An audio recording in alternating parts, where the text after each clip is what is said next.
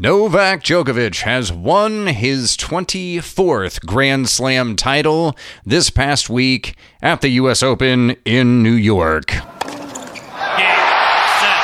match. Djokovic. Three sets to love. 6-3, 7-6.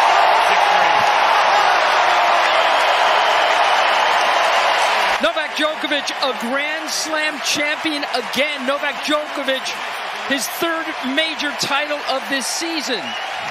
His fourth U.S. Open. 24 and counting. Without further ado, let's go ahead and get the show started.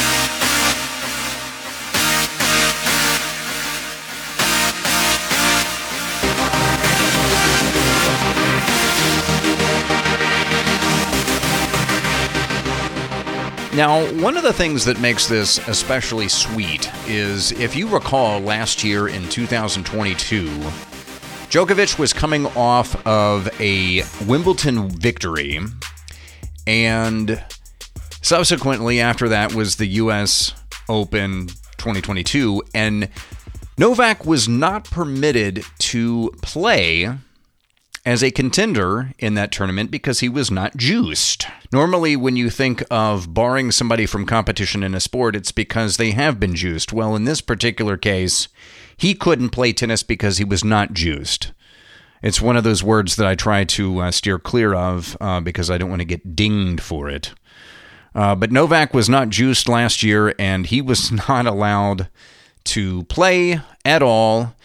Meanwhile, you had thousands and thousands of people illegally crossing the border every single day who, you know, the vast majority of were not uh, jabbed. Um, but that was that was completely different. A lot of people said at the time, you know, if Novak had just if he had just crossed the southern border, he would have been perfectly fine. But um, no, he stuck to his integrity. He stuck to his bodily autonomy and sovereignty and said, I'm not going to do that because my health is worth more to me than another Grand Slam title. And so that's what made this past week so sweet for so many of us, as well as for Djokovic, is because he won the U.S. Open for the fourth time, won his 24th Grand Slam overall after having stuck to what he knew was best for him. And uh, we applaud him for that. He is truly the GOAT of tennis. And uh, hopefully, he's going to add several more to that trophy case uh, with the duration of his career. So, congratulations to Novak.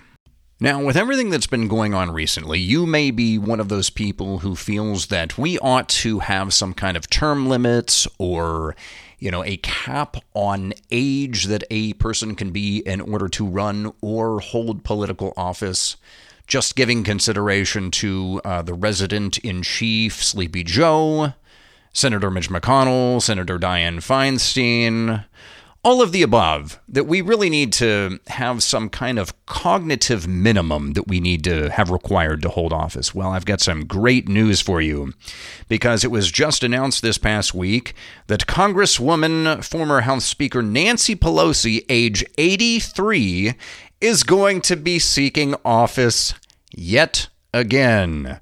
So, for you folks out there in California that just can't have enough of all the glad tidings and wonderful things that comes with Pelosi holding office, well, fear not because she is running yet again and no doubt will be appointed yet again to hold office.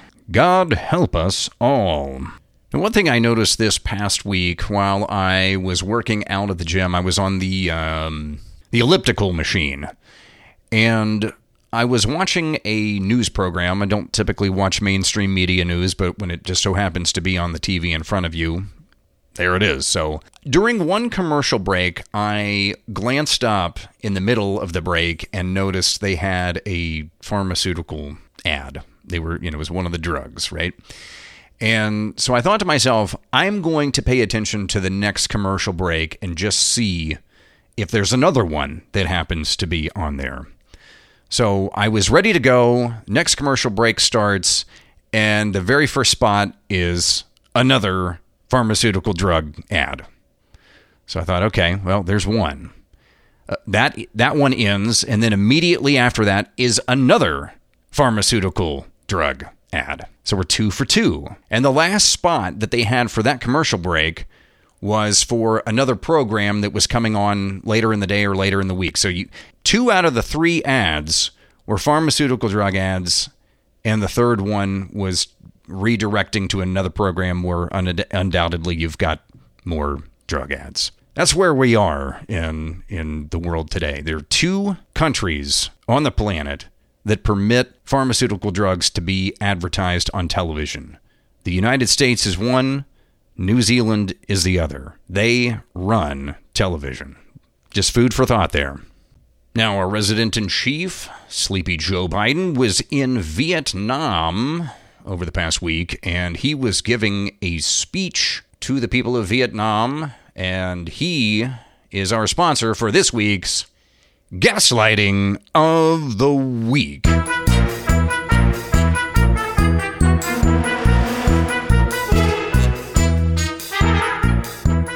Now, the following soundbite is the very tail end of the speech that Biden was giving in Vietnam, and he starts doing one of his little spiels where he just becomes absolutely incoherent. His brain is doing a full fledged control alt delete reboot.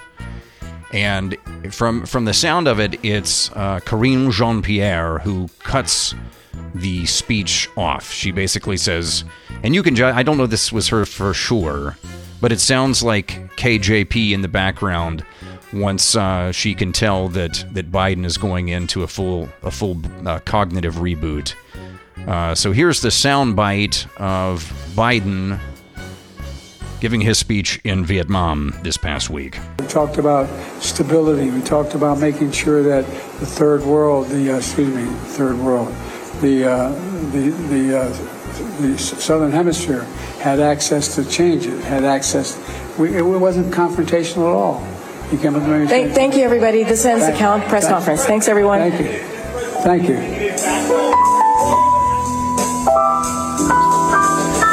Okay, just to spare you from the uh, very strange elevator music that just came on, the president has wrapped up in Vietnam. I want to go back. So there it is. Uh, KJP is telling, okay, everyone, it's we've this one's over. No more no more speech from Biden now. And then you've got that weird elevator music playing in the background. And this is from this soundbite is from MSNBC. They even know it's weird, right?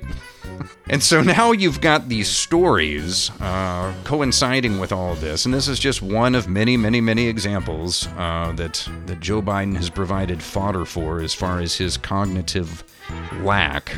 But Vice President Kamala Harris was on CBS's Face the Nation on Sunday, and she said she is ready to assume the role of president, quote, if necessary, end quote, during an interview uh, Sunday. She also responded to a question about whether the administration is taking the threat of a second Trump presidency seriously enough, saying, I don't understand the question. We will win. We will win we election. Now, of course, that is a it's a it's a serious question because he's leading in all the polling right now.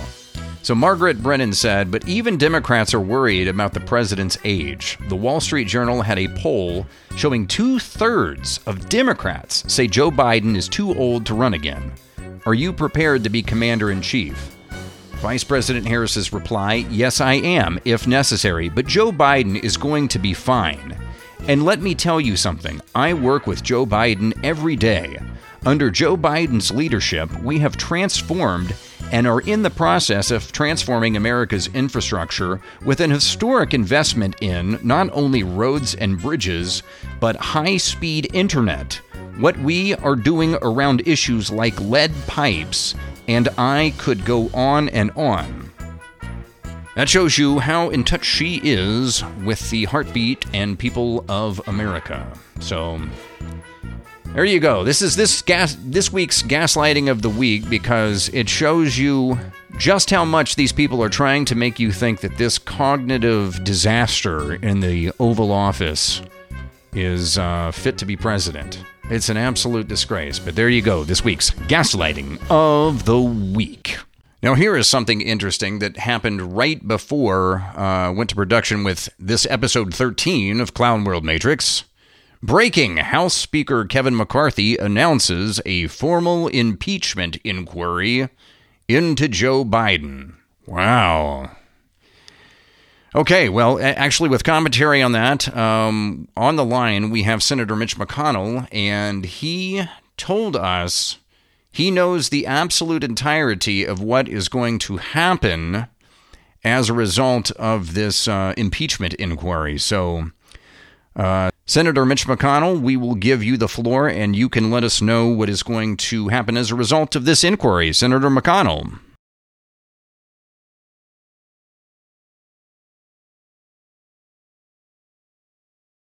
And there you have it. Thank you, Senator McConnell, for those uh, insightful words there. Mark my words, absolutely nothing is going to happen as a result. But thank you for playing, House Speaker McCarthy.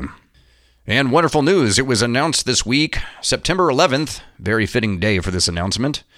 The FDA has approved new COVID shots. All right. Thank you, FDA, the rubber stamp of the pharmaceutical industry.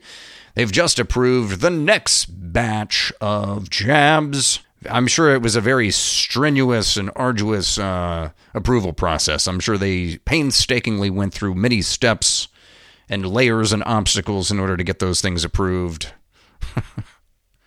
but thank you, Food and Drug Administration. Uh, they've got your back, ladies and gentlemen. Was very shocked to see that news. You know, it's really interesting for me to observe, for example, the mayor of New York City. Now, he's complaining because right now they are having 10,000 illegal migrants pushed into their city from the southern border, and he's complaining, We can't handle all this. Why? We're not equipped to have this influx of illegal migrants coming into our city. 10,000 every month? Why, it's not sustainable. And I can't help but think, well, we had this under control.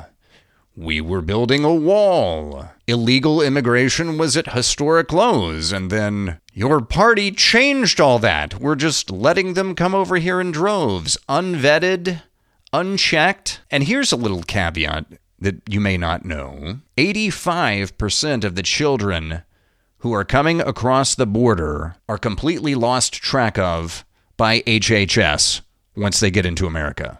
85% of the children. They don't know where they are, they don't know where they're going. Think about that for a moment. If you're not sure what's going on in that arena, you probably ought to get educated on it. But I will forewarn you before you go down that rabbit hole, you're not going to be able to get back out of it once you dive down it. Okay? 85% of the children crossing over the southern border unaccounted for by HHS, by Health and Human Services. So, got to wrap up a little short this week. Like I alluded in the previous episode, got so much going on in the Matrix. Got to keep this cog moving in my uh, area of this uh, of this simulation. So, gonna go ahead and wrap it up.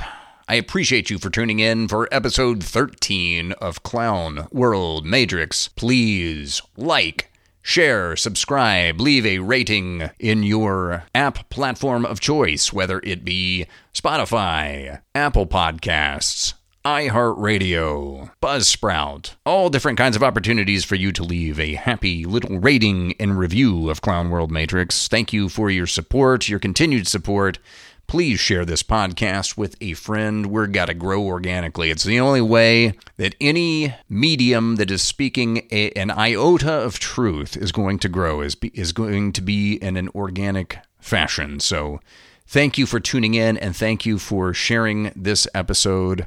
It means more to me than I can convey to you. So, ladies and gentlemen, I hope you have a wonderful week ahead, and I will talk to you again next Wednesday with another edition of Clown World Matrix. Take care.